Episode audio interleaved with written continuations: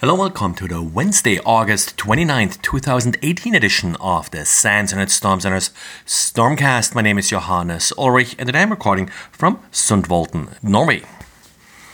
And we got a new zero day vulnerability in 64 bit Windows 10 and Windows Server 2016, so the most recent all patched versions that can lead to privilege escalation.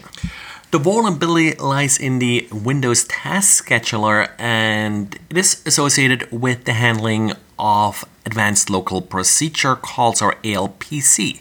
Now, the proof of concept that has been released that's fully functional works on Windows 10 in 2016 with 64 bits. It has a few hard coded parameters for these specific operating systems, but it is very possible that the same vulnerability is exploitable in a wider range of Windows operating system versions. The way the exploit works is that an attacker who already has to have normal user access to the system has to create a hard link from Windows Tasks, which is the directory that's being used by the scheduler, to an arbitrary file that the attacker has read access to, and then essentially the task scheduler will rewrite the DACLs, the discretionary access control list for this file for the attacker. Kevin Beaumont did a real great job in his blog to sort of go over the details of this exploit. He even set up a GitHub repository with the actual source code.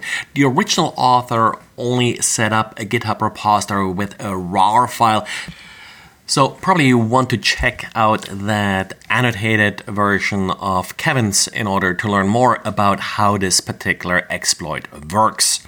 In the show notes, I'll link to the CERT CC announcement about this flaw. It has links to Kevin's blog as well as to the GitHub repository with the original exploit code. And then there are certain applications that probably were never really intended to be connected to the open internet. One such application is Octoprint. Octoprint is installed typically on a Raspberry Pi in order to remote control 3D printers. But today we got a note from Kalidarasu Santharasakan who observed that there are many of these Octoprint systems connected to the internet and easily reachable without authentication.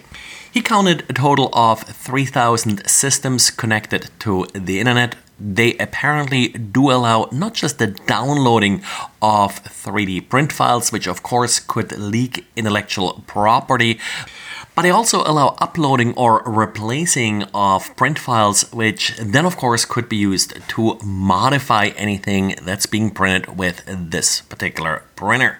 An uploaded file, of course, could easily cause a safety issue depending on the part being printed and how, for example, a sudden change in dimensions could affect the functionality of the part.